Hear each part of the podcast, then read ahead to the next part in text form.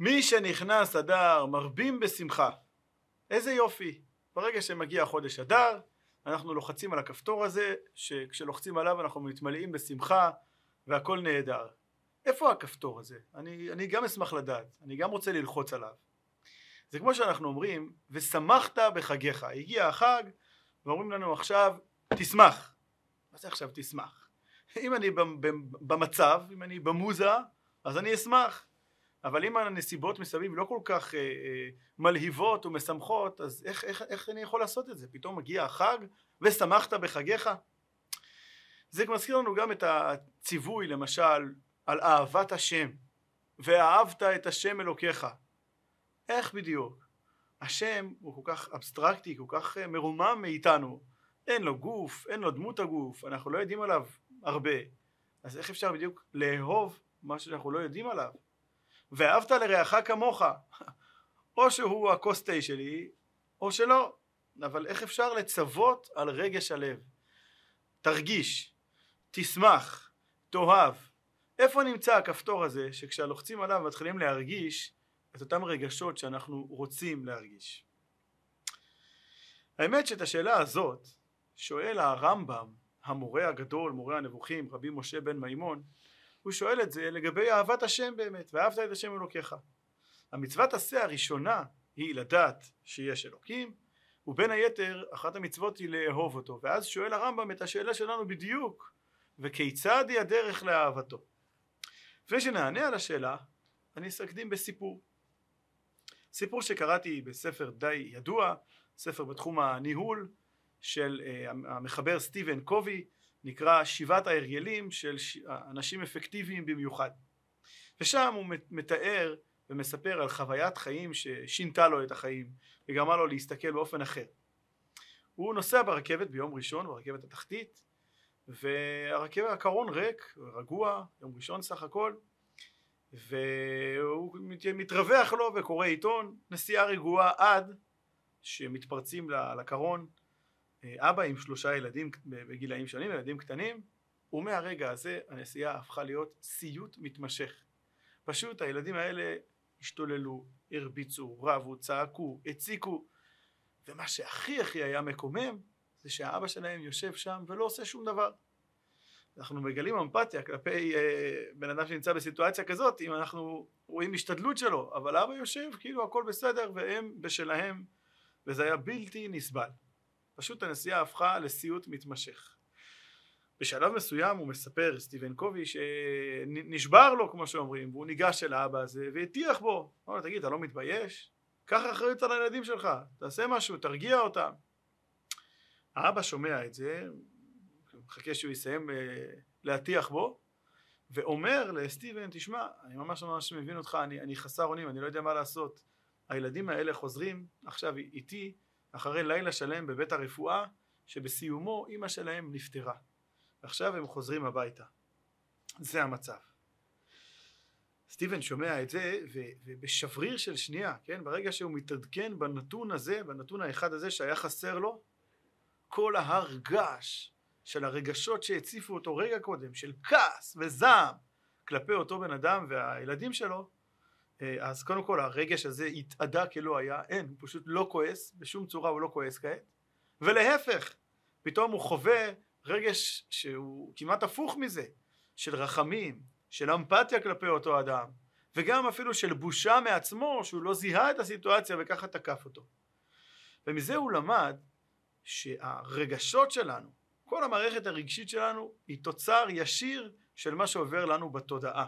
כמו שאומרים היום, הכל בראש. ולכן ברגע שנתון אחד השתנה בתודעה שלו, הרגש באופן אוטומטי מיידי, מוחלט, התחלף והשתנה בהתאם למה שנמצא בתודעה. והוא מסיק שם שכמו שזה באופן ספונטני באירוע הזה של, של הרכבת, אז ככה אפשר אפשר בצורה יזומה ואקטיבית לעדכן את התודעה וליצור את הרגשות. כלומר, כמו ששם באמצעות שינוי פיסת מידע אחת. כל המערכת הרגשית הגיבה בהתאם, אז ככה אנחנו יכולים גם בחיים שלנו ליזום באופן אקטיבי, ליזום סוג תודעה כזאת שיוביל לרגשות שאנחנו מעוניינים ליצור אותה. ממש כך אומר הרמב"ם בנוגע לשאלה הזאת איך אפשר איך אפשר לאהוב את השם? איך אפשר לצוות על לאהוב את השם? כיצד היא הדרך לאהבתו? אז על זה אומר הרמב"ם כאשר האדם מתבונן בגודל מעשיו וברואיו כן מה רבו מעשיך השם מה גדלו מעשיך השם בן אדם מתבונן על יופי ופלא הבריאה ומשייך את זה כמובן בן אדם מאמין משייך את זה לאלוקים לבורא העולם אז הוא מתחיל לפתח רגשות חיוביים וכן במובן מסוים אפילו רגשות של אהבה כלפי הישות הזאת כלפי הבורא שברא את כל העולם המופלא הזה. כלומר שוב הנקודה היא שהכל בתודעה הכל בראש וזה המפתח הראשון שלנו בדרך להסביר את העניין הזה של מי שנכנס אדר מרבים בשמחה ושמחת בחגיך ואהבת לרעך כמוך ואהבת את השם אלוקיך. הנקודה והשורה התחתונה העניין המרכזי זה באמת להשפיע ולעבוד על התודעה שלנו. ניתן לומר ש"ואהבת לרעך כמוך" או "ואהבת את השם אלוקיך" זה במילים אחרות והתבוננת במעלותיו של רעך והתבוננת במעלותיו של הבורא ואז תגיע לידי אהבה. וכך גם זה בנוגע לעניין של שמחה של ושמחת בחגיך מי שנכנס אדר מרבים בשמחה. והאמת שהמילה בשמחה היא אותיות מחשבה. זאת אומרת שהמפתח הראשון זה בראש בראש לחשוב להתבונן וכך לייצר רגשות שאנחנו רוצים לייצר אותם האמת שהרעיון הזה הקונספט הזה הוא מאוד מאוד נפוץ היום בכל, בכל התחום של אימון ושל התפתחות אישית אז מדברים, מדברים מאוד מאוד על העניין של מערכת ההפעלה האנושית שהתודעה מייצרת רגש והרגש מניע לפעולה ופעולה מביאה לתוצאה. כלומדי טניה אז הרעיון הזה הוא ממש ממש בבסיס בבסיס של ספר התניא כבר בפרק ג' של ספר התניא בעל התניא האדמו"ר הזקן רבי שניאור זלמן מיליאדי מבאר איך שההתבוננות בשלבים של חוכמה בינה ואחר כך דעת מייצרים את המערכת הרגשית של אהבה ויראה וכן הלאה. עוד נדבר על זה בהזדמנות. אבל זה המפתח הראשון זה הקונספט.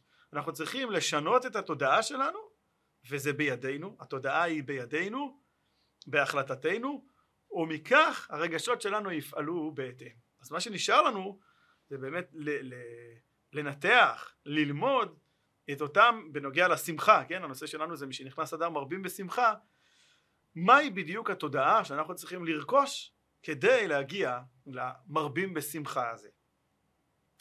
אז כאן אנחנו צריכים לשים לב למשהו מעניין. מסתבר שהשמחה, המצב, המצב הנפשי הזה של שמחה הוא מצב מאוד מאוד טבעי לנו. איפה אנחנו יכולים להיווכח, לראות את זה? כנסו לגן ילדים, גילאים צעירים, שלוש, ארבע, כנסו לגן, לגן ילדים באמצע היום, סביר להניח שרוב מוחלט של הילדים כשאתם ייכנסו יהיו במצב של צחוק, של שמחה, של חיוך. יהיה שם בשוליים, זה גן, גן, גן טוב, כן? יהיה שם בשוליים איזה ילד או שניים שבדיוק עכשיו מישהו הציק לו, מישהו לקח לו, והוא בוכה לרגע אחד, אבל שנייה אחרי זה יקבל סוכריה או משהו אחר מעניין, או, או סתם, או סתם יחזור, יפסיק להפריע לו מה שהפריע לו, ושוב החיוך מתפשט על הפנים שלו. תעשו את אותו ביקור פשוט בכמה שנים מאוחר יותר, אולי אפילו עם הקבוצה הזאת בעצמה, כשהם יהיו בכיתה ד', ה' ו- וכן הלאה. כשתלכו לגילאים מבוגרים יותר, אז המצב אה, הוא יהיה קצת שונה. אה, סביר להניח שתראו יותר מילד אחד בכיתה שהוא לא מחייך. וככל שתעלו בגיל, אז אתם, האחוזים יהיו בדיוק בדיוק להפך. שסתם תיכנסו עכשיו לכיתה של אנשים מבוגרים. רובם ישבו בפנים חתומות, לא, לא אומר אה, עצובות, אבל בפנים חתומות רגילות. סביר להניח שחלק יהיו גם עם פנים יותר מאשר חתומות, יותר גרוע מאשר חתומות, ורק אם מישהו שחווה עכשיו איזה צחוק או איזה משהו מאוד מאוד משמח, אתם תראו חיוך. אז מה, מה קורה כאן? מה המצב הטבעי שלנו? מסתבר שהשמחה שהילדים חווים בגילאים צעירים היא הדבר הכי הכי אותנטי לנו כבני אדם. על מה הם שמחים הילדים האלה עד שמשהו מסוים יפריע לו לאותו ילד קטן? הם שמחים מעצם החיים. עד כמה שאנחנו לא רגילים לחשוב על זה, אבל שמחה היא, היא תוצאה שכשאדם חווה עונג הוא שמח. כשטוב לנו, כשנעים לנו, אנחנו שמחים.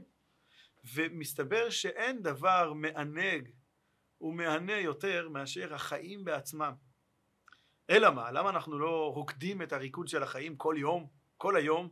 הרי זה הדבר הכי מענג, הכי משמח לחיות.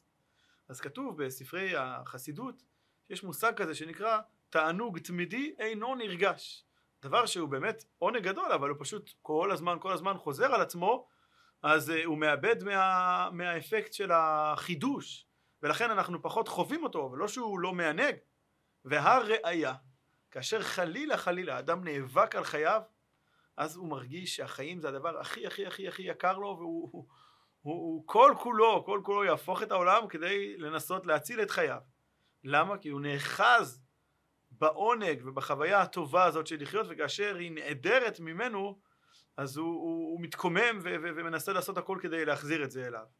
אפילו אנחנו בשנתיים האחרונות התחלנו להעריך כל מיני דברים שהם תענוג תמידי אינו נרגש. ביקור שגרתי אצל סבא וסבתא שבעצם הוא דבר מאוד מאוד משמח אבל התרגלנו אליו וחשבנו ואולי אפילו זלזלנו בו אבל פתאום בשנתיים האחרונות הדברים זזו לנו קצת ועשינו מאמצים גדולים כדי לייצר את אותם דברים פשוטים של היום יום.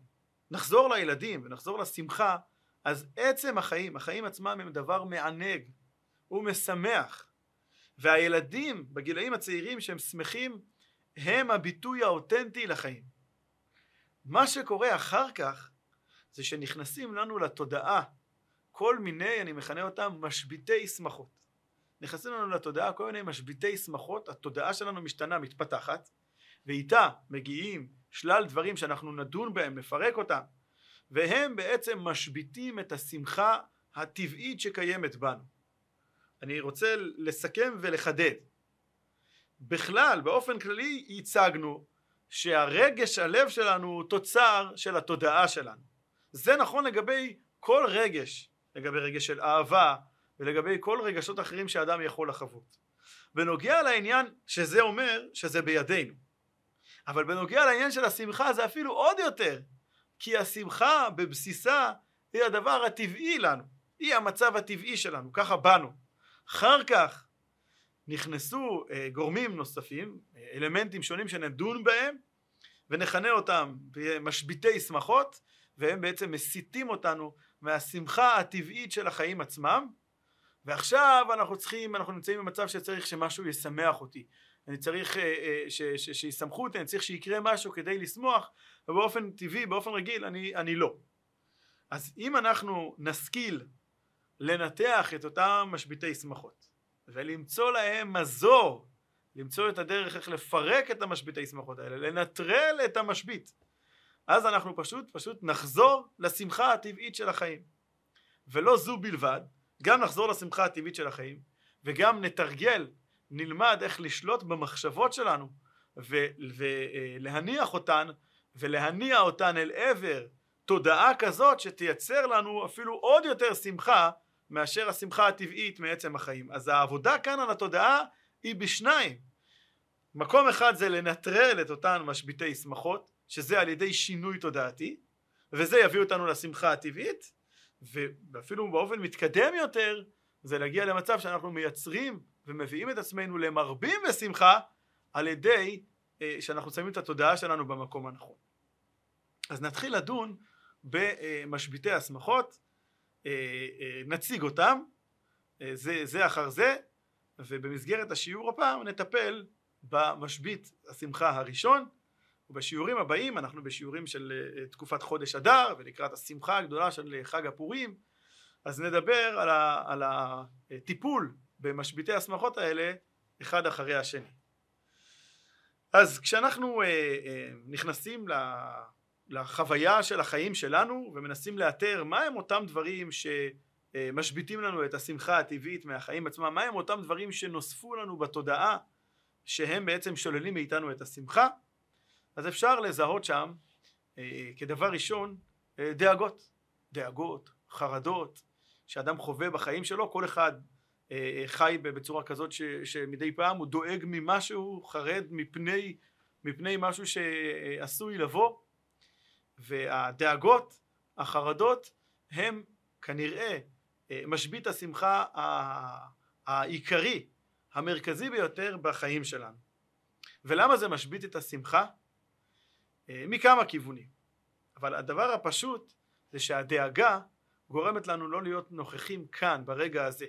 הדאגה מסיטה את הפוקוס שלנו, את המחשבות שלנו, אה, מנתקת אותנו מהחוויה של כאן ועכשיו, מההווה, מהנוכחות, ולוקחת אותנו אל פני הבאות, מה, מה עשוי לבוא עליי, ואיך אני מפחד מזה, וכל התשומת לב שלנו נמצאת, כל התודעה שלנו נמצאת במקומות לא נעימים, ובעיקר לא נמצאת כאן ועכשיו ולא מאפשרת לנו לחוות את העונג ואת השמחה שיש לנו מהחיים עצמם. אז זה משבית השמחות מאוד מאוד מרכזי בחיים, דאגות, חרדות שאנחנו חווים בחיינו. משבית שמחות נוסף שחודר לתודעה שלנו ומונע מאיתנו את השמחה הטבעית זה תחושות שאנשים חיים, חווים בחיים שלהם של תסכול, של חוסר סיפוק מהמצב שלהם, חוסר שביעות רצון, קנאה, אתה מסתכל על הדשא של השכן והוא ירוק יותר, גם הדברים האלה הם משביתים ומנטרלים את השמחה הטבעית של החיים, וגם כאן, א', בגלל שהם מסיטים את תשומת הלב מהחוויה הנוכחית, מהכאן והעכשיו, שהוא בעצם החיים, והם מענגים ומשמחים, אבל אני לא כאן, כי אני, הנפש שלי נמצאת בדשא של השכן, הנפש שלי נמצאת במחשבות של לאכול את עצמי על זה שלא עשיתי ככה ולא עשיתי ככה ואני לא מגשים את עצמי ואני לא בסדר, רגשות של אשם, תסכול, חוסר סיפוק, אני לא מסופק מצורת החיים שאני חי, מה, מרמת החיים שלי, אז אם אני לא מסופק מרמת החיים שלי, אני לא חי אותם, אני לא נמצא כאן. אני נמצא באותם מקומות שאני חושב שהיו טובים עבורי יותר, שאני רוצה להגיע אליהם. אנחנו כמובן נעשה את ההבחנה בין שאיפה, שהיא דבר ראוי ודבר נפלא, ושהוא לא שולל את השמחה הטבעית של החיים, אה, לבין, אה, לבין אה, תחושות של חוסר סיפוק, אבל לא בשביל לשאוף ליותר, אלא פשוט בשביל לקטר על מה שיש לי והוא לא מספיק טוב, הוא לא כמו הדשא של השכן, הוא לא כמו מה שאני מרגיש שאני ראוי לו, הוא לא כמו מה שאני אה, אה, חלמתי ואני רוצה, וזה בסדר לחלום ולרצות, אבל התחושות של התסכול מזה, של החוסר סיפוק, של החוסר הנאה, ממש, מחוסר השמח בחלקו, התחושות הללו מסיטות את המבט שלנו מחוויית ההווה, ושוב לוקחות אותנו אלה מקומות שהם לא נעימים לנו לחשוב עליהם, וכאשר אנחנו שם, אז אנחנו מאבדים את השמחה, זה, זה משבית שמחה, זה, זה אחד ממשביתי השמחה בחיים שלנו. וכמובן שבסופו של דבר אי אפשר להתעלם שה, שהשמחה לפעמים יכולה להיות מושבתת מנסיבות חיים. וכאן אני רוצה להבהיר, כאן אני רוצה להבהיר, כמובן שיש חלילה כשאנשים שאף אחד, שבעזרת השם נשמע רק בשורות טובות, אבל כשאנשים חווים טרגדיות, אז בוודאי ששם אה, אה, זה לא שאלה של אה, לאן נעלמה השמחה, באמת יש רגעים, כשאנשים חווים טרגדיות, שאין מקום לשמחה. אפילו אם זה לרגעים ספורים, כמו שאנחנו יודעים שגם נושא של אבלות הוא תחום בזמן, שלושה ימים, שבעה, שלושים, שנה, וזה גם כן תחום בזמן, אבל אנחנו במסגרת השיעור הזה לא נעסוק בהתמודדות עם טרגדיות חס וחלילה, וכמו שאמרתי שנשמע רק בשורות טובות בעזרת השם, לא נעסוק במקרי קיצון במסגרת הדיון הזה. אבל לא, לא, לא, לא נתכחש לכך שנסיבות חיים מסוימות מביאות אנשים באופן טבעי יותר לשמוח מהחיים שלהם, ונסיבות חיים אחרות מונעות את השמחה. אין ספק שמצב של אדם, מצב פיננסי, מצב משפחתי, משפיעים השפעה גדולה מאוד על, על מפלס השמחה שלו. אבל, אבל, וזה מאוד מאוד חשוב להתייחס לזה ולהישיר מבט אל זה, אנחנו יכולים לראות אנשים שחווים נסיבות חיים פחות או יותר דומות, כלומר, זה אף פעם לא אותו דבר, כל בן אדם הוא לעצמו, אבל אנחנו בהחלט יכולים לראות שיש אדם שלכאורה הכל טוב לו והכל מסתדר לו מבחינת נסיבות החיים, ולמרות זאת הוא לא בשמחה. ולעומתו אדם אחר שככה רצה, רצה הקדוש ברוך הוא, מאותגר מאוד, יש לו אתגרים ויש לו קשיים אמיתיים בחיים שלו, ולמרות זאת הוא בן אדם שמח. אז מה שזה מביא אותנו, מביא אותנו למסקנה ש, ש, שהיא בפני עצמה דבר חשוב מאוד מאוד, זה ששמחה או לא, זה לא רק תגובה שלנו לנסיבות. אנחנו לא רק מגיבים לנסיבות. שמחה או לא, זה החלטה שלנו. וההחלטה שלנו שכרוכה בעבודה, שאנחנו מדברים עליה, זה, זה, זה הנושא, אבל זו החלטה שלנו, שמחה זו יוזמה. זה, זה לא כמו שאנחנו עשויים לחשוב, בטעות. זה, זה אולי אה, אה, טעות רווחת. ששמח או לא, זה תגובה, זה הדרך שלנו להגיב לנסיבות שאופפות אותנו. אנחנו יכולים, אנחנו הוכחנו בפשטות שזה לא כך, כי אנשים שונים מגיבים אחרת לנסיבות, אנשים, אנשים שנמצאים בנסיבות מאתגרות מאוד שמחים לעיתים, ואנשים שנמצאים בנסיבות קלות מאוד ו- ו- וכיפיות לא שמחים, משהו לא טוב, הוא לא שמח. זאת אומרת שזה לא יכול להיות רק תוצאה ותגובה, דרך התגובה שלנו לנסיבות, זה בוודאי גם כן מהלך נפש, ומה שאנחנו נלמד זה שהוא מהלך נרכש, אפשר לרכוש אותו, אפשר לעבוד עליו. אז השמחה היא לא רק תגובה לנסיבות, היא יוזמה, היא החלטה.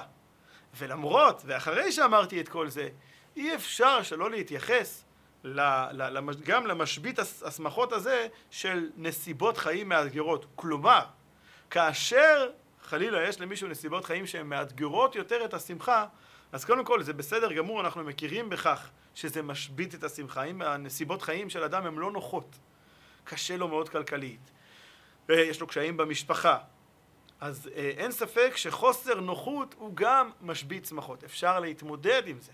אפשר למרות הנסיבות האלה כן להגיע לשמחה, ואנחנו רואים שיש אנשים שהם ככה. אנחנו נלמד את זה. אבל אנחנו בהחלט יכולים להניח את זה גם ברשימת הדברים שאנחנו מכנים אותם הדברים שהם משביתי השמחות או עלולים או, או במצב ההווה כעת משביתים את השמחה הטבעית והגדולה שקיימת בנו שאופפת אותנו מעצם החיים. אז, אז הגורם השלישי זה נסיבות חיים, תנאי חיים לא אופטימליים, לא נוחים לגמרי. גם עם זה אפשר להתמודד.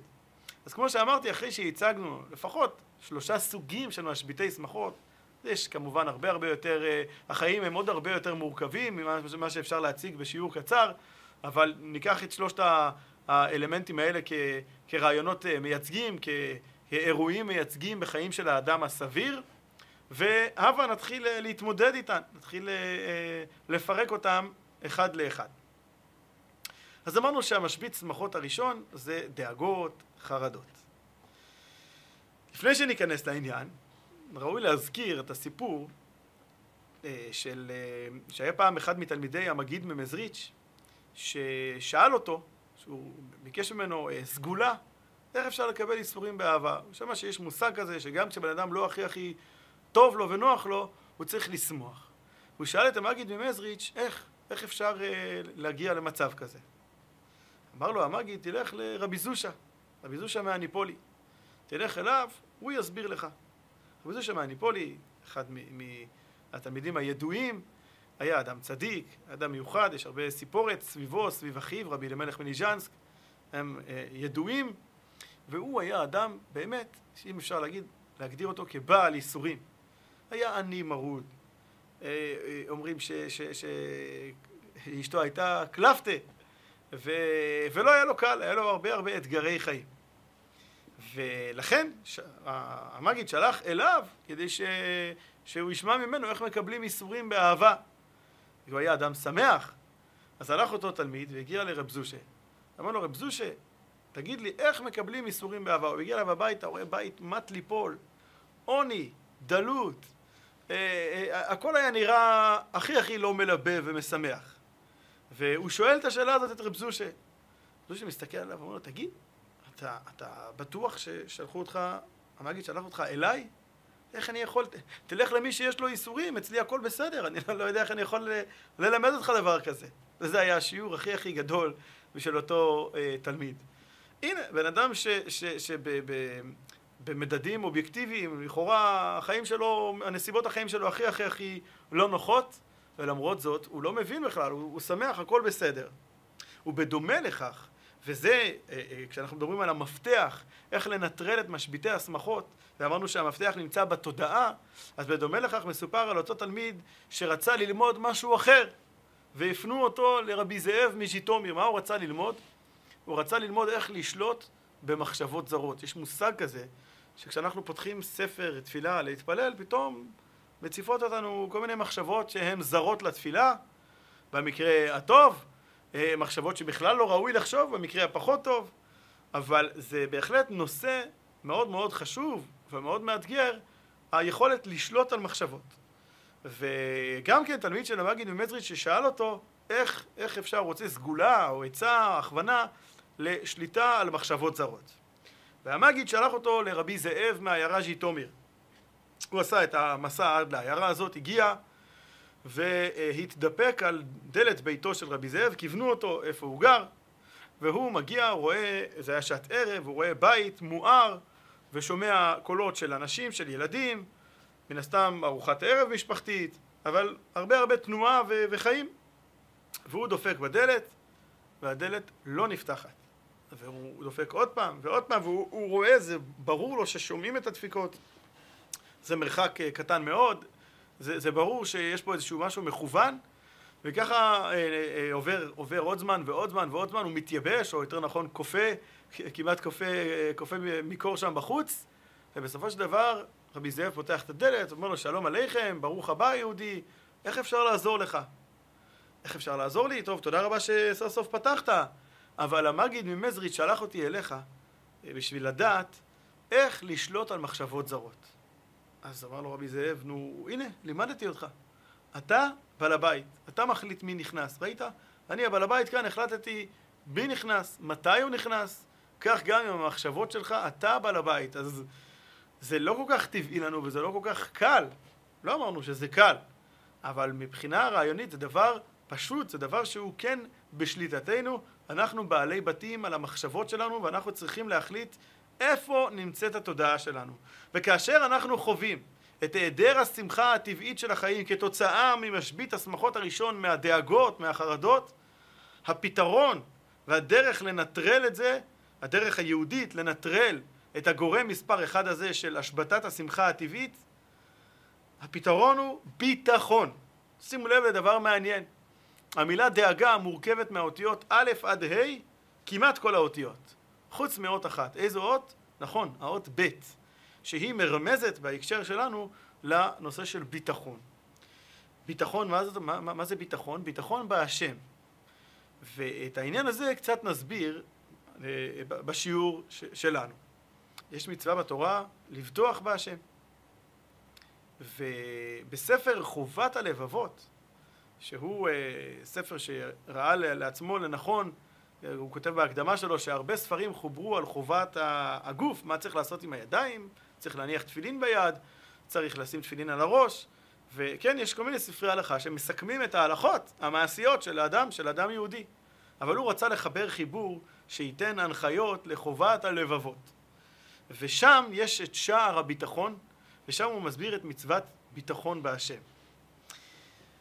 ואחד הציטוטים הידועים ממה שהוא כותב שם, זה שביטחון בהשם בא לידי ביטוי בכך שהאדם הבוטח הוא נמצא במנוחת הנפש גמורה.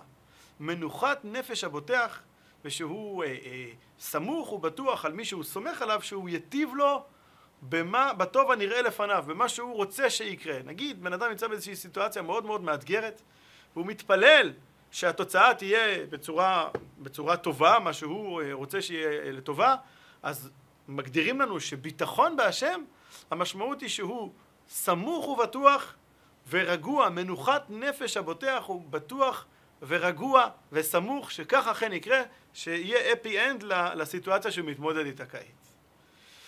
ופעם אה, אה, הרבי מנובביץ' העלה את הציטוט הזה, הביא את הציטוט הזה מדברי חובת הלבבות. והוא אמר בוא נלמד אותו, צריך להבין את זה. על סמך מה יכול להיות לאדם ביטחון בהשם.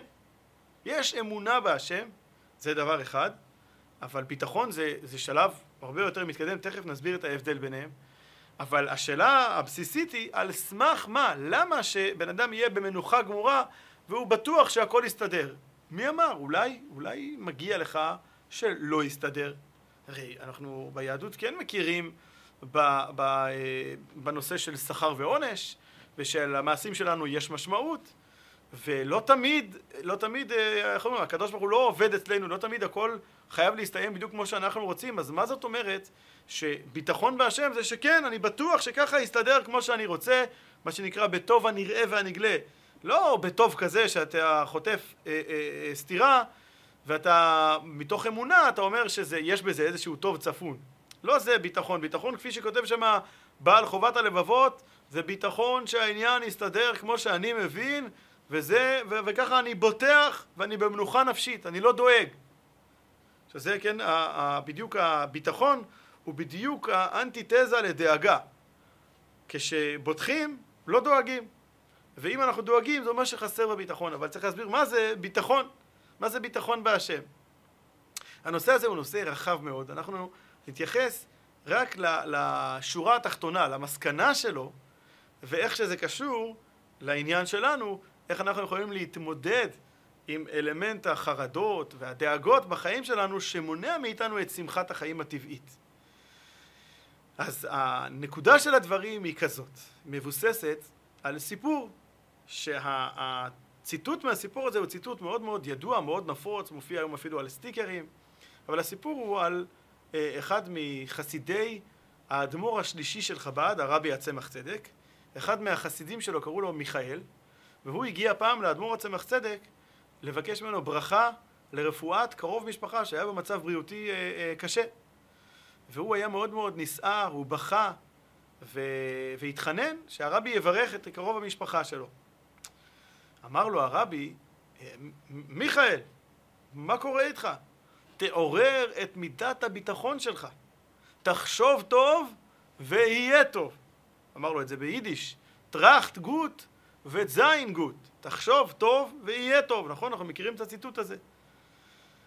והמשמעות של הדברים, של, של מה שהצמח צדק אמר לאותו אדם, זה לא שהוא נתן לו איזה ברכה, או, או לא רק ברכה, או דברי עידוד, אלא הוא נתן לו שיעורי בית, הוא נתן לו הנחיה. הוא אמר לו שם שני דברים, אמר לו תעורר את מידת הביטחון. במה זה יבוא לידי ביטוי? בזה שתחשוב טוב, ואז אתה תייצר מציאות חדשה שיהיה טוב. נכון, עכשיו לא לגמרי טוב, אבל באמצעות זה שתחשוב טוב, תחדש שיהיה טוב. מה המשמעות של הדברים? פה אנחנו מגיעים להבדל בין אמונה בהשם לבין המדרגה הזאת והמצווה המיוחדת הזאת של ביטחון בהשם. אמונה בהשם זה כמו השקפת עולם. איך אני מסתכל על הדברים? יהודי מאמין שחלילה נמצא בסיטואציה מאתגרת מאוד, נגיד במקרה הזה של הסיפור הזה של התלמיד של הצמח צדק. אז אם, אם אנחנו נמצאים רק בשלב של אמונה, אז האמונה כוללת בתוכה, היא מכילה א', את האמונה של האדם, שביכולתו של הקדוש ברוך הוא לשנות את המצב לכאן או לכאן, כן? הנני בידך כחומר ביד היוצר. זה כן ביכולת שלו, אני מאמין שזה ביכולת שלו. ואני מאמין שביכולת שלו, גם אם לא נראה לי עכשיו איך ומה, אבל הקדוש ברוך הוא יכול לעשות נס, זה ביכולת שלו. וגם האמונה כוללת שאם לא יקרה הנס, ולא יסתדר מה שאני מייחל לו, אז, אז האמונה כוללת את זה שאין רע יורד מלמעלה, השם נתן והשם לקח, יהי שם השם מבורך, זה הכל אה, אה, אה, רעיונות שקשורים לאמונה. אמונה זה משהו פחות אקטיבי, זה יותר, זה כמו, זה משהו יותר מולד, זה השקפת עולם, זה דרך של אדם מאמין איך הוא מסתכל על המציאות. אז הוא מסתכל על המציאות, אני חוזר, הוא מסתכל על המציאות שהקדוש ברוך הוא יכול לשנות לטובה, והוא גם מסתכל שאם הקדוש ברוך הוא יחליט שלא, אז כנראה שזה הדבר הנכון, גם אם אני לא מבין את זה. זהו זה מה שנכלל באמונה. ביטחון בהשם זה כבר עשייה, זה כבר משהו, אה, משהו הרבה הרבה יותר אקטיבי. זה לא איך אני מסתכל על המציאות, אלא זה מה אני עושה. ומה העשייה? זה לא עשייה מעשית, אבל זה עשייה של, של להתבוננות, של עבודה על התודעה. מהי עבודת הביטחון? במה אנחנו עובדים על התודעה? מסביר הרבי מלובביץ' שעבודת הביטחון בהשם זה שהאדם מעמיד את עצמו במצב נפשי, שהוא סומך ובטוח רק על הקדוש ברוך הוא. כלומר, מבלי להתייחס בכלל עד כמה הדבר הזה הוא ריאלי, עד כמה הדבר הזה הוא, הוא, הוא מתיישב עם המציאות, בן אדם כמו מדלג על זה ושם את יהבו על השם ובוטח בהשם, פשוט מכניס את עצמו למוד הזה, לתודעה הזאת שאני בוטח בהשם, ולא סתם שאני בוטח בו, אני בוטח בו שהוא יסדר את הדברים כשיהיה ככה בטוב הנראה והנגלה מה שאני מייחל לו, מה שאני מרגיש שזה הדבר הטוב והנכון לפניי. סביר להניח שיש הרבה מקרים ש, שיש uh, תחומים אפורים, אבל בואו נדבר על מקרה כזה של הקרוב משפחה שהגיע לצמח צדק וברור שטוב עכשיו זה שהוא יבריא, שהוא יצא מזה ואז ביטחון בהשם זה שאותו אחד זה מה שאמר לו הצמח צדק תתרומם מהמצב שבו אתה נמצא, תעורר את מידת הביטחון, וכאשר אתה תעשה את זה, את ה... תחשוב טוב, את התעורר את מידת הביטחון, אז יהיה טוב. מה זאת אומרת יהיה טוב? שהעבודה שה... הזאת של ביטחון, יש לה כוח אדיר שהיא אכן יכולה לשנות כביכול אפילו מה שנגזר משמיים. שהסיטואציה כעת מראה שמשהו לא טוב אה, אה, הולך לקרות, ויכול להיות שאם בן אדם יביא את עצמו למצב שהוא בוטח בהשם, אבל באמת זה, זה משהו שהוא לגמרי לגמרי פנימי ואישי, אי אפשר לדעת אה, אה, אה, מה שבליבו של, של כל אדם, אבל בן אדם עם עצמו, יש לנו כאן הבטחה ויש כאן מצווה, הוא מצווה להביא את עצמו למצב של ביטחון בהשם, שהוא בוטח שהקדוש ברוך הוא יסדר את העניין בטוב הנראה והנגלה, שהקרוב משפחה הזה יבריא אז כאשר הוא מתרומם למדרגה הזאת זה משהו אקטיבי, זה לא רק אמונה שהוא מסתכל על המציאות ככה, אלא הוא עושה עם עצמו עבודה בנפש. זה הדגש, שזו עבודה בנפש, ומביא את עצמו למצב תודעתי שהוא בוטח שהדברים יסתדרו, ואז הוא זוכה שאכן הדברים יסתדרו. שאכן הדברים יסתדרו, תחשוב טוב, על ידי זה יהיה טוב. וגם אם אנחנו לא, לא מגיעים ולא מסוגלים להגיע כרגע למדרגה הגבוהה ביותר של ביטחון בהשם ו- ו- ו- ובסיטואציות חיים מורכבות, אנחנו כן יכולים בחיי היומיום שלנו, בהתמודדות שלנו עם הדאגות של היומיום, אנחנו יכולים ומצווים ו- ו- ו- ומוזמנים לסגל ולעבוד על המידה הזאת של ביטחון בהשם, של הביטחון בהשם, לסמוך ולבטוח שהקדוש ברוך הוא ייטיב איתנו וזה, לעבודה הזאת של ביטחון בהשם של תחשוב טוב, יש כוח אדיר להתמודד עם הדאגות והחרדות שיש לנו בחיים. כשאדם מביא את עצמו לביטחון, אז אומר לנו בעל חובת הלבבות, אני מזכיר את הציטוט, מה אבן הבוחן לכך שהוא אכן השיג ומיצב את עצמו במדרגת הביטחון? כשהוא שרוי במנוחת נפש הבוטח, שזה בהקשר של השיעור שלנו, בדיוק כמו להגיד שהוא מה לא? הוא לא דואג.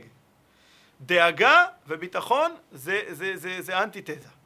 א', ב', ג', ד', כן המילה דאגה מורכבת מכל האותיות חוץ מהאות ב', כשיש ביטחון אין דאגה. לכן יש כאלה שאומרים שחב"ד זה בכלל אה, לא רק ראשי תיבות חוכמה בינה דעת, אלא חב"ד זה ראשי תיבות חיים בלי דאגות. כי באמת בהשקפת העולם של ספר תניא, של חב"ד, אה, אה, מונח בצורה מאוד חזקה הקונספט, הרעיון של ביטחון בהשם. וכאשר עובדים על הביטחון בהשם, זה משהו נרכש, ומשהו שצריך לעבוד עליו מדי יום. כאשר עובדים על זה, אז אכן, אכן, אכן אפשר לנטרל את הדאגה, את הדאגות בחיים. שאנחנו גם יודעים שדאגה זה לגמרי לגמרי לא עוזר בשום צורה אה, להתמודד, וכאשר אנחנו מחדירים בעצמנו ביטחון בהשם, אנחנו מתרוממים מעל הדאגות ואנחנו נמצאים במצב של מנוחת נפש הבוטח ואז השמחה יכולה לחזור ולשכון בלבבות שלנו לפחות כשאנחנו מנטרלים את הגורם הזה של משבית השמחות של הדאגות. אני רק רוצה להדגיש ב, בסיום הדברים שביטחון בהשם הוא בשום אופן, בשום כיוון לא צריך להביא לידי איזשהו חידלון אה, אה, איזושהי פסיביות במה שבן אדם צריך לעשות בדרך הטבע כדי להיוושע. כשאומרים ביטחון בהשם, זה אומר מבחינת החוויה, מבחינת התודעה של האדם. זה לא אומר בשום צורה שזה נותן לאיזושהי לגיטימציה לחוסר מס, לבטלה. אני בוטח בהשם, אני לא צריך לעשות כלום. לא. הביטחון בהשם הוא ביטחון שהמעשים שאני אעשה בהתייעצות, בשום שכל, אם זה מעניינים רפואיים, אז בהתייעצות עם רופא, אבל שהצעדים שאני אעשה, שתשרה בהם הברכה, שאכן הם יצליחו, שאכן אני אצליח באתגר שנמצא לפניי, אז מלווה את העשייה הביטחון שיש לאדם בהשם, שהמעשים שלו, שהוא עושה כאן, יישאו פרי, ושגם אם לא נראה עכשיו בדרך הטבע שיש דרך אכן לצלוח את זה, הקדוש ברוך הוא יכול להפוך את הטבע ברגע אחד, תחשוב טוב, יהיה טוב, משהו יתחדש. אפילו אם זה לא היה, אם זה לא הייתה התוצאה המצופה מהסיטואציה, תחשוב טוב, אתה בהחלט יכול להתרומם למדרגה חדשה שמצידה יהיה טוב. עכשיו, הדבר הזה הוא כמובן מאוד מאוד אה, אה, אינדיבידואלי, מאוד מאוד אישי, ובכל זאת, אני רואה לנכון לשתף בחוויה אישית שהייתה לי לפני כ-20 שנה בנושא הזה של ביטחון בהשם. אין, אין תחליף לחוויה אישית, אז גם אם, גם אם היא מאוד מאוד סובייקטיבית ומאוד מאוד שלי, מאוד אינדיבידואלית, אבל אה, אה, היא, היא הכי אותנטית כי אני חוויתי את זה, ואני בטוח שכל אחד יוכל למצוא בעצמו, בחיים שלו, את המקומות האלה שבהם הוא מרומם את עצמו למקום של ביטחון בהשם, של תודעה נפשית של ביטחון, ואז הוא יראה ויווכח איך שהדברים מסתדרים. זה היה, כמו שאמרתי, בערך לפני עשרים שנה, אני תלמיד בברוקלין, בישיבה המרכזית של חב"ד בניו יורק, בחצר הרבי מלובביץ', ואני זוכר את היום הזה שקיבלתי אה, הודעה במשיבון, אז היו הודעות במשיבון הסלולרי, אה, מאימא שלי, אה, מזל טוב, לבן דוד שלי, בן דוד שלי שהתחתן כמה זמן לפני, נולד לו בן. איזה יופי, שמחה גדולה. זה היה אחד, ה... זה אולי הנין הראשון או הנין השני של, ה... של הסבתא שלי, ושמחה גדולה, התקשרתי להגיד מזל טוב, למחרת, וכשאני מדבר עם אמא שלי, אז אני שומע מעבר לקו ש... שהשמחה ככה קצת אה, מופרת. אז אני שואל, אמא, קרה משהו? אז היא אומרת, תשמע, אה, כמה שעות מהלידה אה, ראו וחושדים, חוששים, באיזושהי מחלת מעיים קשה וממש ממש מסוכנת שהתינוק סובל ממנה. ו, וזאת הסיטואציה אה, כעת. אז לצד המזל טוב והשמחה יש כאן אה, דאגה גדולה. אבל היא מציינת לי שמיד אחרי שזה נודע אז אחד מבני המשפחה אה, כתב מכתב בקשת ברכה ושלח לציון של הרבי מלובביץ' בניו יורק ופתח גם באחד מכרכי האגרות קודש, מכתבים שהרבי במשך השנים כתב לאנשים, ככה כדי אה, לשאוב, לשאוב אה, אולי איזה מענה, עידוד מה, מתשובה שהרבי כתב פעם למישהו אחר, אבל אולי בהקשר דומה, ויוכל לשאוב מזה אה, עידוד וחיזוק. ואכן, היא אומרת שהוא נפל על מכתב מאוד מאוד מעודד ומחזק, וממליצה לי לקרוא אותו. אז הלכתי באמת לבית המדרש, ל-770, לבית של הרבי, ושם מצאתי את הכרך הזה, וקראתי. אני מצטט, לא ציטוט מדויק, אבל זה ממש היה הרעיון, שמישהו, שוב, כתב לרבי על, על, על בן משפחה שמתמודד עם אה, מצב בריאותי אה, בעייתי, והרבי כותב לו שם, אני מתפלא על הטון של המכתב שלך, שהוא טון כזה דואג ו- ועצוב, אחרי כל הניסים שראית. ולכן אני ממליץ לך, ומבקש ממך, שתמלא את עצמך בביטחון בהשם, ובאיזו רמה? ברמת ביטחון שאתה שמח כאילו שהעניין כבר הסתדר ונפתר. כאילו שאתה כבר אחרי זה, והכבר, והכל בא, בא על מקומו בשלום. ככה תבטח בהשם. ברמה כזאת שזה נמדד וזה בא לידי ביטוי בשמחה, שאתה נמצא בשמחה. ותבשר טוב וכולי וכולי. קראתי את זה, מאוד מאוד התרגשתי, מאוד מאוד תפס אותי. למחרת היה יום שישי ואני הייתי רגיל להתקשר לסבתא שלי, זיכרונה לברכה, מדי יום שישי מהישיבה בניו יורק לאחל לה שבת שלום. והפעם אמרתי לעצמי, התכוננתי לזה ואמרתי אני אתקשר ואני אעודד אותה ואני אחזק אותה ואני אעורר אצלה את הביטחון בהשם בנוגע לנין הזה שרק נולד.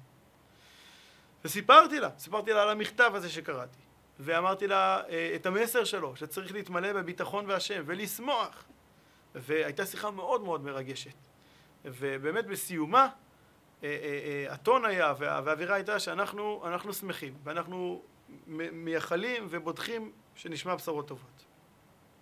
ואכן, בשבוע שאחרי זה, ביום שני, הגיעו התוצאות הסופיות של כל הבדיקות, והתברר עוד, התברר עוד, עוד קודם לכן, שזו הייתה סך הכל איזושהי חסימה טכנית, אה, בדרכי העיכול, הכל הסתדר, ברוך השם, הילד הזה כבר היום בסביבות גיל ה-20, בריא ושלם לאורך ימים ושנים טובות. אז אם אנחנו מסכמים את מה שלמדנו היום, אז שמחה היא לא רק תגובה שלנו לנסיבות, אלא היא הרבה הרבה יותר מזה, היא החלטה. היא, היא החלטה והיא יכולה לבוא ביוזמה. איך? דרך איפה? איפה הכפתור הזה של מי שנכנס אדר מרבים בשמחה, איפה הוא נמצא? הוא נמצא בתודעה. אנחנו צריכים לשנות את התודעה שלנו, ויש לנו את היכולת, על ידי שאנחנו משקיעים את התודעה שלנו במקום שהיא צריכה להיות, אנחנו אכן פועלים בעצמנו שהרגש שלנו יגיב בהתאם ונהיה בשמחה. דיברנו על כך שהמצב הטבעי שלנו הוא מצב של שמחה כתוצאה מהעונג של החיים בעצמם, אלא שברבות השנים כל מיני עניינים נכנסים לנו לתודעה ומשביתים לנו את השמחה הטבעית של החיים.